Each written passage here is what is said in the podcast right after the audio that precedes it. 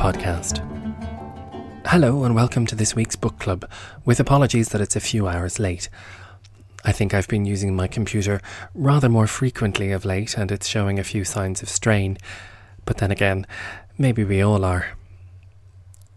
After our return visit to the bawdy houses of Eastcheap for Henry IV Part 2 last week, I figured we would take a few steps further down the ladder to the seedy, startling world of Shakespeare's Vienna for Measure for Measure. According to the folio, this is a comedy. At least it was grouped with the other comedies in that publication. Emma Smith, whose book This is Shakespeare is a terrific and very contemporary introduction to a selection of the plays, sums up how Measure for Measure is like some of the comedies like Twelfth Night or A Midsummer Night's Dream, Measure for Measure concludes with multiple marriages.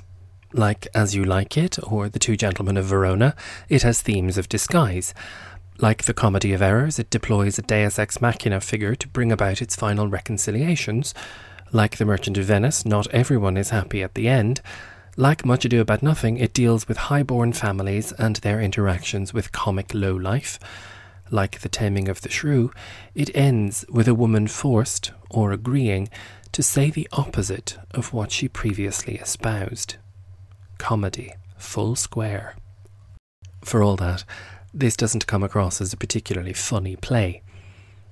It appears early in the 17th century, very early in the reign of the new King James.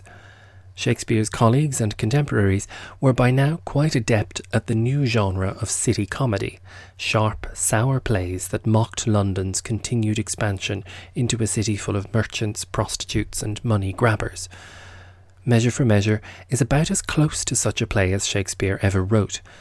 Certainly, the exuberance and madness of Mistress Overdone and her company feel rather more English than Austrian, whatever that meant to Shakespeare and as ever, the foreign location was a lens through which Shakespeare could safely observe his fellow Englishmen.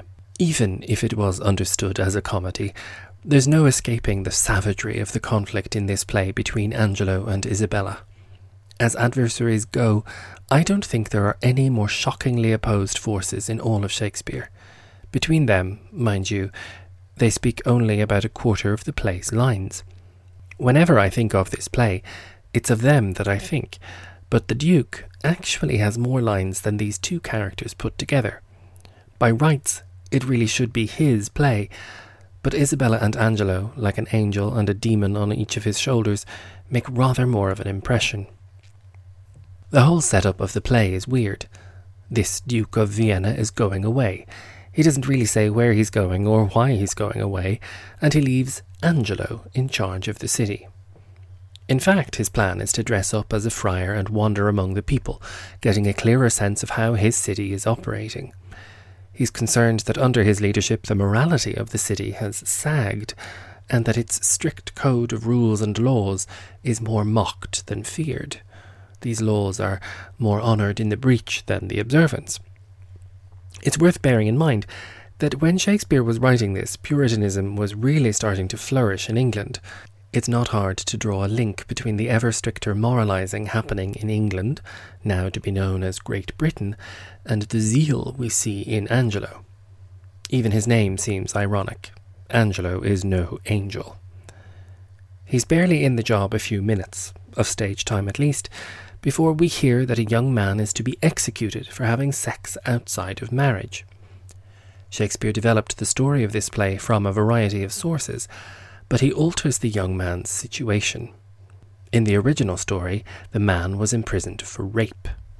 Shakespeare's invention is to have this young man on trial for having gotten his girlfriend pregnant.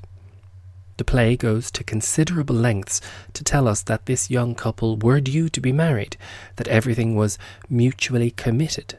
They were married already in all but name.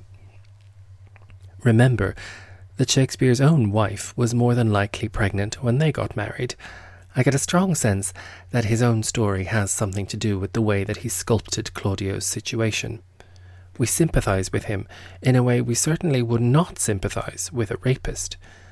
He is a victim of a law that does not take into account real life or real circumstances between real people. Of course, Claudio has a sister. Shakespeare also ups the ante of the source material by having Isabella on the verge of becoming a nun. Not only that, she's got a zeal for religious life quite unmatched in Shakespeare.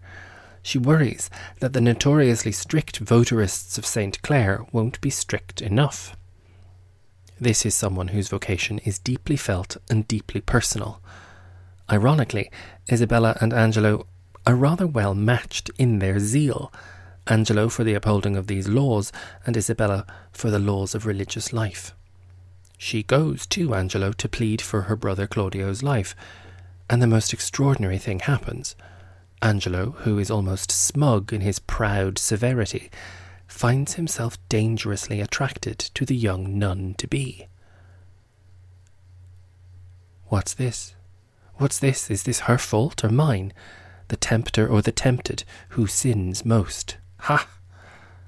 Not she, nor doth she tempt, but it is I that, lying by the violet in the sun, do as the carrion does, not as the flower, corrupt with virtuous season. Can it be that modesty may more betray our sense than woman's likeness? Having waste ground enough, shall we desire to raise the sanctuary and pitch our evils there? Oh, fie, fie, fie! What dost thou, or what art thou, Angelo? Dost thou desire her foully for those things that make her good? Shakespeare is really playing with fire here. Some scholars believe that Isabella could be read as an allegory for any Catholic trying to live a virtuous life in the Protestant England of the time.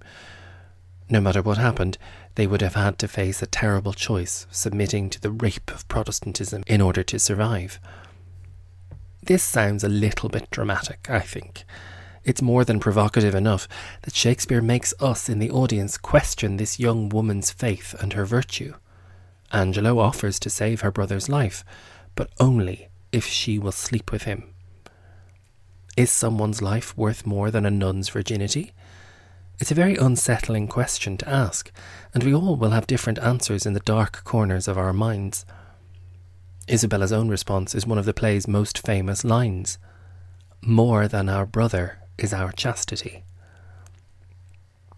She and Claudio have a very difficult scene when she brings him news in prison of this terrible offer.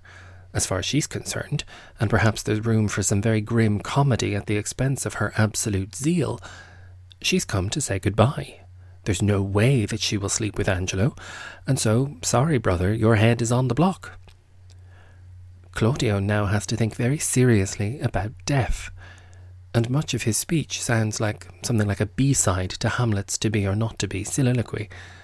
The difference is, Claudio very much does not want to die at all. Ay, but to die and go we know not where to lie in cold obstruction and to rot, this sensible warm motion to become a kneaded clod, and the delighted spirit to bathe in fiery floods or to reside in thrilling region of thick ribbed ice, to be imprisoned in the viewless winds and blown with restless violence round about the pendant world, or to be worse than worst of those that lawless and uncertain thought imagine howling, tis too horrible. The weariest and most loathed worldly life that age, ache, penury, and imprisonment can lay on nature is a paradise to what we fear in death. Sadly, Isabella won't be moved. Claudio must die. It's really morally confounding to watch this play because at some level you might think, save your brother's life, what's the big deal? But it's rape, essentially, Angelo wants to sleep with her or rape her for the sheer pleasure of exercising his power. The fact that he can deflower a nun excites him. It's unspeakable. Even more twisted, he thinks he'll very likely get away with it. He has, to my mind, one of the most frightening speeches in all of Shakespeare when he explains to Isabella that nobody will believe her. In the current climate, in which rapists are being denounced and facing the consequences of their crimes, it feels even more shocking that Shakespeare could articulate this kind of menace so clearly over four centuries ago.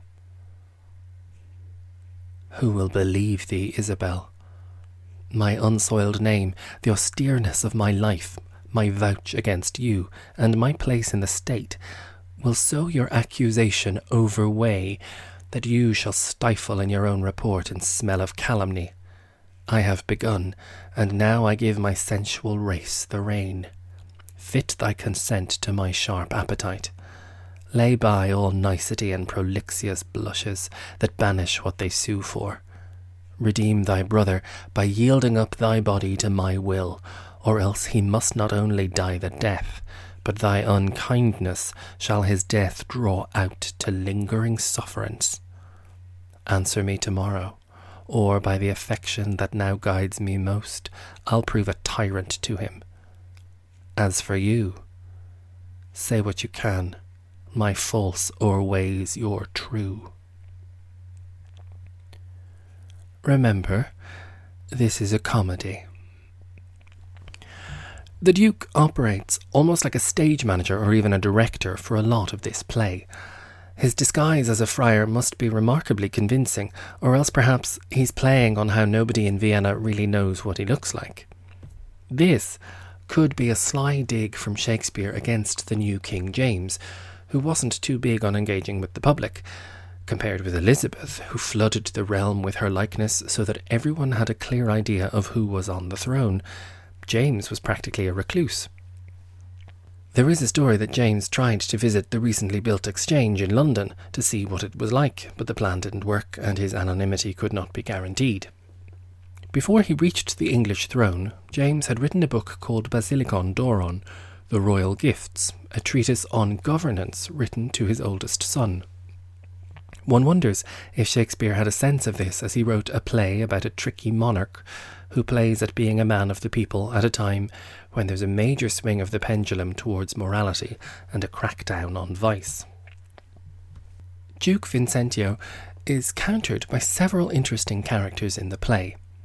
There's Lucio, a fascinating personality who manages to occupy both the world of the brothels and the world of the court, but who gets punished at the end for speaking too much of his truth to power.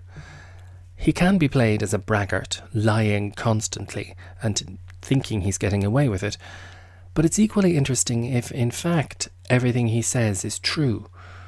Certainly, this makes the stakes rather higher, since what he tells the Duke about himself is all the more stinging a rebuke if it is actually true. Another major match for the Duke is the prisoner Barnardine, who has been in jail for almost a decade but refuses to be executed. In this world of moral rectitude and punishing virtue, Barnardine is quite a glorious rebel. He's a confessed murderer, he drinks all day, and he absolutely refuses to be told what to do.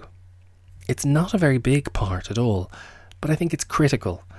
Even in this most repressive, pent up, puritanical world, Shakespeare gives us a little revolutionary, a human being who insists on living on his own terms. And, like I said, he even refuses to be executed. I swear, he says, I will not die today for any man's persuasion. By the time we reach the convoluted end of all of this, Barnardine is pardoned. Any actor playing the Duke will need to have incredible resources of energy for the final act of the play, in which he switches back and forth between his own clothing and his friary disguise. The Duke engineers a variety of plots and schemes. He manages to find a woman called Mariana, who was Angelo's former fiancée.